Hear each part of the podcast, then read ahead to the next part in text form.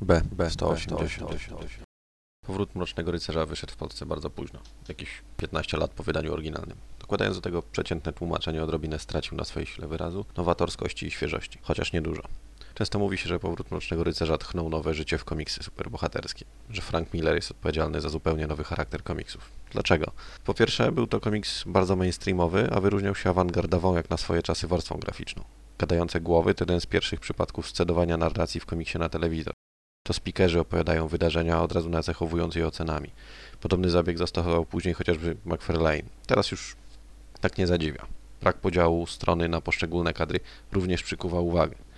Po drugie, Dark Knight Returns nie jest komiksem oderwanym od rzeczywistości. Miller komentuje to, co otaczało go w latach 80. Poprawność polityczna, liberalna polityka wewnętrzna i agresywna zewnętrzna, stąd podobieństwo prezydenta do Reagana, szalejące gangi w Nowym Jorku i tym podobne.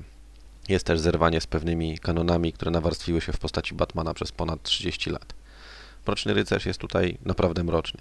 Jest smutny, rozgoryczony, rozczarowany i samotny. Nie ma Batmałpki, nie ma Batpsa. Czuje się winny za śmierć Jasona, którego śmierć w zesztach batmanowskich nastąpiła dwa lata później i była między innymi zainspirowana właśnie informacją z tego komiksu. A 80-letni Alfred jest bardzo złośliwy i pomaga z obowiązku niż z większej potrzeby. Przede wszystkim on nie jest już Batmanem. Na mocy prawa superbohaterowie odchodzą w cień, a Bruce Wayne ma też już swoje lata i nie jest tak sprawny i szybki jak niegdyś. Wtrapionym przestępstwem i upałem Gotham włosatny milioner przechadza się powoli ulicami, szukając swojego miejsca. Chwila, w której pojawia się na kartach komiksu ponownie przyodziany w plenę nietoperza, to moment triumfu. Nie ma też pary przyjaciół Supermana i Batmana. Powrocie ich związek oparty jest raczej na fakcie, że obaj walczą nadal po tej samej stronie. Oczywiście do czasu, bo w tej historii Superman jest marionetką rządu, ale mimo tego są po dwóch stronach barykady.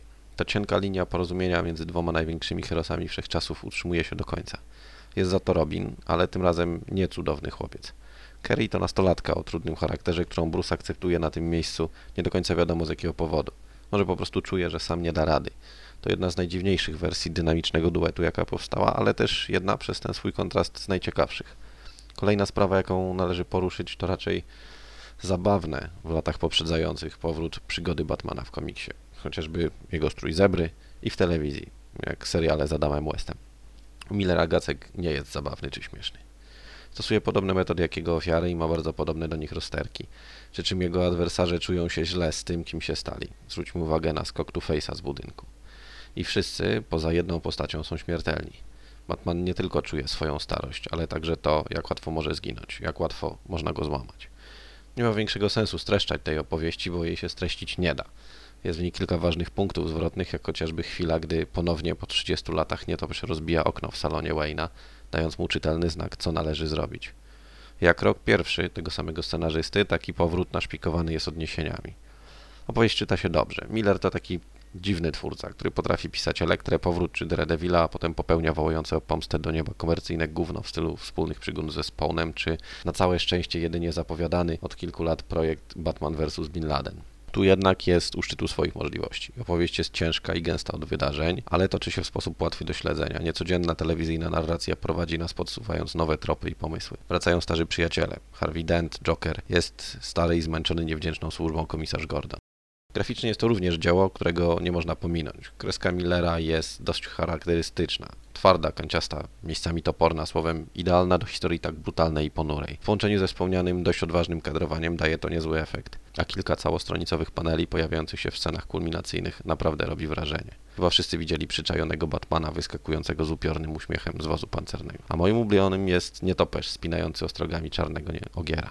Tuż położył Klaus Jansson, przez lata współpracujący z Millerem. Jest to zespół, który rozumie się bardzo dobrze i doskonale uzupełnia. Kolory natomiast położyła żona Franka Lynn Varley i za ten akurat tom trzeba ją bardzo pochwalić, bo to jest świetna ręczna robota, dająca niezwykły efekt. Kolory są stonowane, są wysmakowane, są inteligentne, w odróżnieniu od kontynuacji, której popełniła jakiś komputerowy wymiot.